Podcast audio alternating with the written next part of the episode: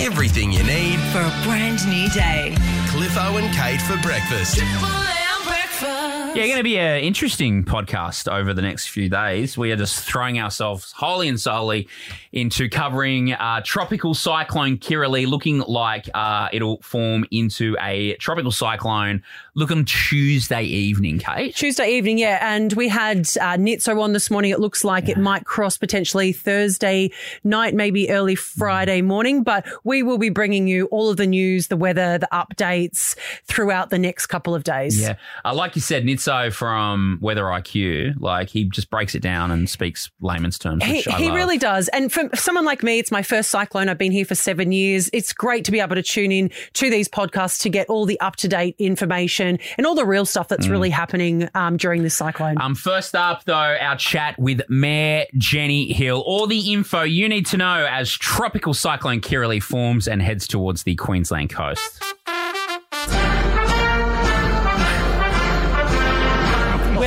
We're to have her in the studio this morning. She is a friend of Triple M Breakfast, and she also happens to be probably the busiest lady in Townsville at the moment. Mayor Jenny Hill, thank you for joining us. Thank you, Kate. Thank you, Cliffo. It's good to be here. Uh, I wish it was in different circumstances because we had lots of fun lined up. Yeah, well, But it's not happening today uh, because it's looking like probably later on this evening, tropical cyclone Kirrily will formally be declared a cyclone.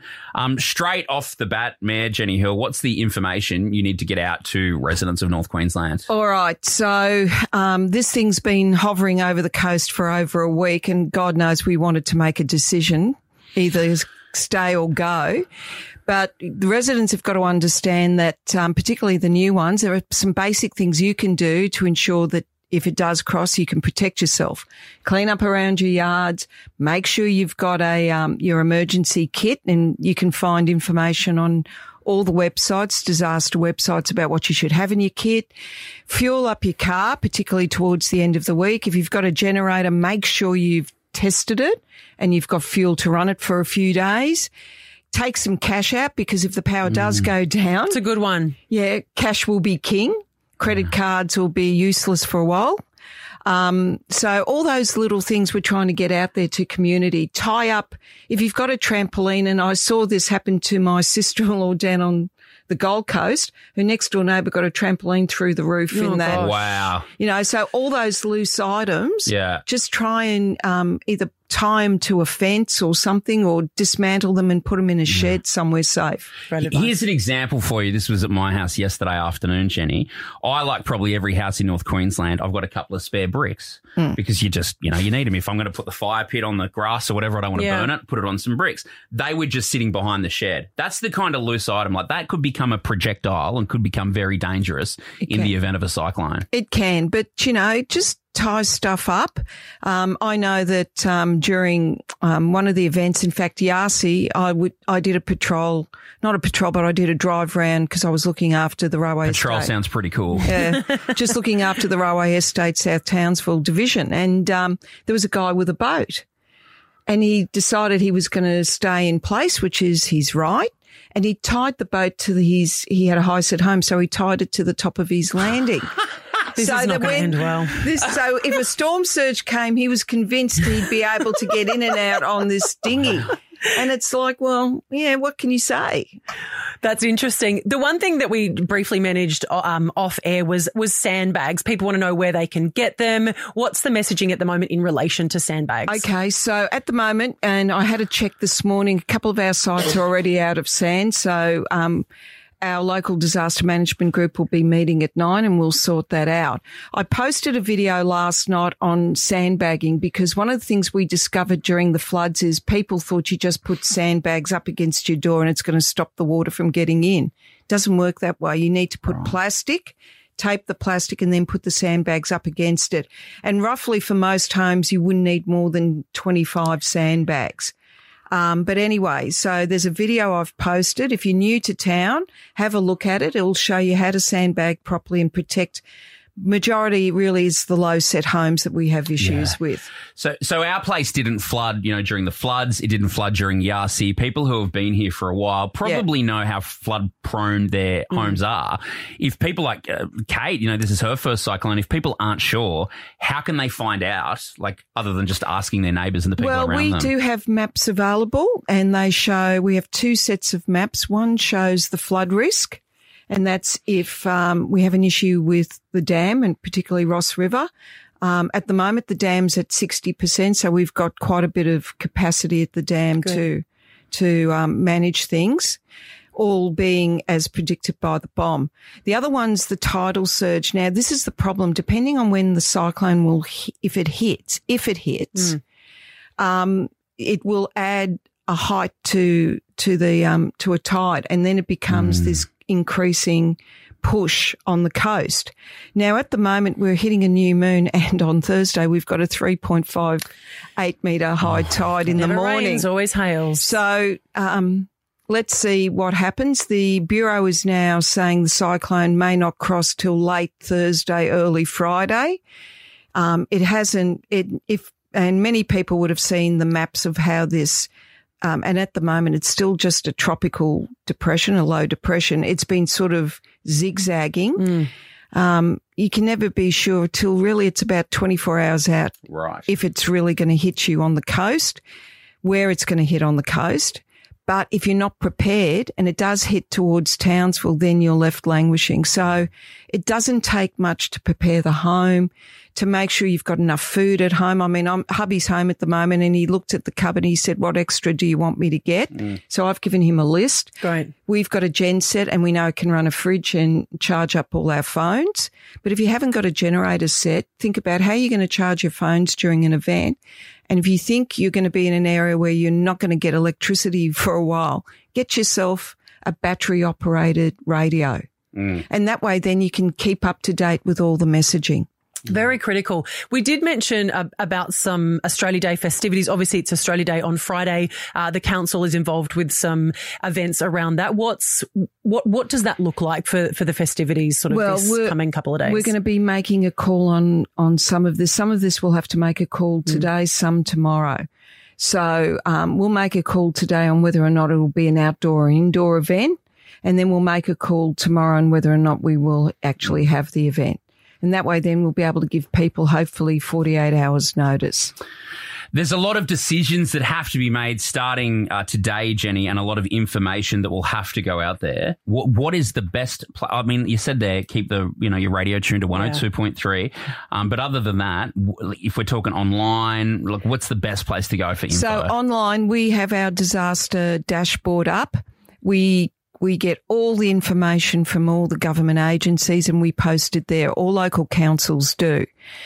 All disasters are managed predominantly by the local councils and then we move up to the state under district and, and the state disaster centre and then we move to the federal if we need support. Um, we've tested everything and we keep saying to the community, don't listen to Facebook. Yes. Because Gosh. you have people who get on there and think it's a great joke posting, um, I would say bull manure. yeah, Can I say bull manure? You can Say I- that. I That's would've- very PC of you, I, Jenny. I would have gone harder, but right? And they freak people out. They do. yeah. So keep a keep an eye on legitimate channels, beginning with our disaster management, our disaster dashboard, and to reputable um, media outlets. Um, Facebook isn't the particularly great source of information, and we saw it in the floods. People thought we were going to blow up the back of the dam because I sent the army there. And the reason we'd sent asked the army to go have a look is the um, water ski club. They had a ski jump and they thought they'd secured it and it had gotten off. right. And I wanted to see if with one of their wrecking crew they could get it and tow it off the dam because we were worried with the flood waters it would be pushed into the dam gates and could clog it. Yeah. And then that got turned into on Facebook. The army are going to blow stuff a- up. Blow stuff up. It was oh, it was hilarious. It's funny now, but when you think about it, is at the time, it, it's just another fire you've got to put out. Correct. Look, I've been on, I've got the dashboard here open on my computer at the moment. It's disaster.townsville.qld.gov.au. It really is a fantastic dashboard. It's got road closures, power outages, weather warnings, any emergency news. And as you said, have yourself a little radio. Yeah.